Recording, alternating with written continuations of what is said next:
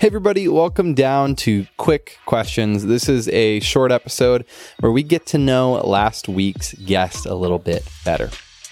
On the show this week, we had on David Orr, amazing golf instructor, and we talked about putting.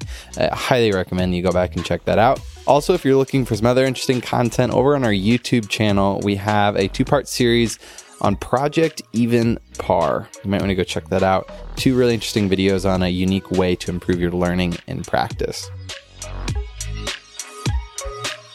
Best piece of golf gear that you've gotten this past year could be anything, like a shirt or a club or anything. Just got my TaylorMade M3 through True Spec Golf with a blue rain shaft from Matrix with a leather wrapped master grip. Wow. Old school. Got to have a leather wrap grip on there, Cordy. That does sound pretty sweet. Favorite club in the bag then has got to be that, right? No, putter. What is the putter? My heel shafted Scotty Cameron Napa, which still to this day on every piece of technology that I test puts out the best numbers. I got 009s, I got circle T's, I got all these technology. My heel shafted blade is still the best. That is the greatest looking putter. One of the greatest looking putters of all time. It is beautiful, you know, with the thick rolled top line and heel shafted, and I got the chocolate patina finish, so it looks like a little chocolate bar down there.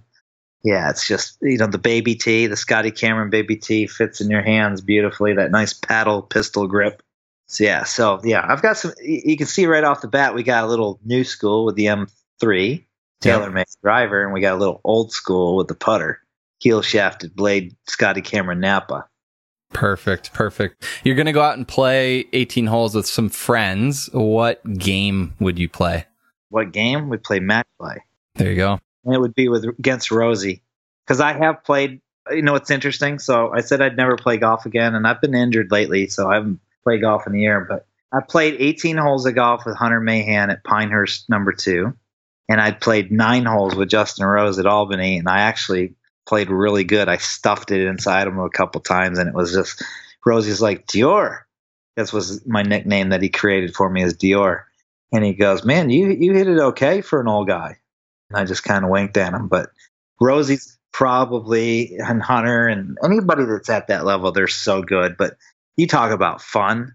I mean, it was great. I mean, even though Rosie's hitting it by me at 30, 40 yards, it still was cool playing golf with him, right? So, absolutely. Hunter was just like a machine. I mean, so I, I was just so grateful that I got the opportunity to actually play with a couple of my clients. So that was pretty cool. Awesome. Yeah, it was match play, old school match play. Perfect. Over the last two, three years, what do you think has made the biggest difference in the way that you approach coaching the way that you do? My failures every player that I've failed with, I've reflected and tried to reassess what I could have done better. And what's interesting is me as a coach back in 2013 versus 2018 is not even the same guy. And uh, I see it in the results because I've got players that are getting their cards. I got players that are winning the state amateur. One of my kids won the North Carolina State Amateur this year. That was fantastic. I got people, you know, playing well in college, winning on the mini tours, winning on the PGA tour. I've got a client that's a top 10 player in the world right now that I'm not allowed, at liberty to, to kind of advertise, but he got his first win in nine years. And that was pretty cool.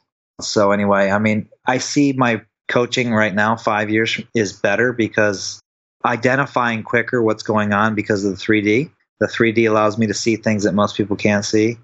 And then um, not overcoaching. I think that early in my career I overcoached, and it's still my bugaboo. Sometimes when I'm not clear on what I'm doing, I'll overcoach. So I think as a performance coach, I'm better now, and and hopefully five years from now I'll be even better. Any books that have been influential lately? As far as books, I mean, I'm reading all kinds of books, but um, if you're going to recommend one, what would you recommend? Do you think? If I were to recommend one book, boy, that's a good one can't, I don't know if I can recommend one book because all my friends are writing books. so there you go.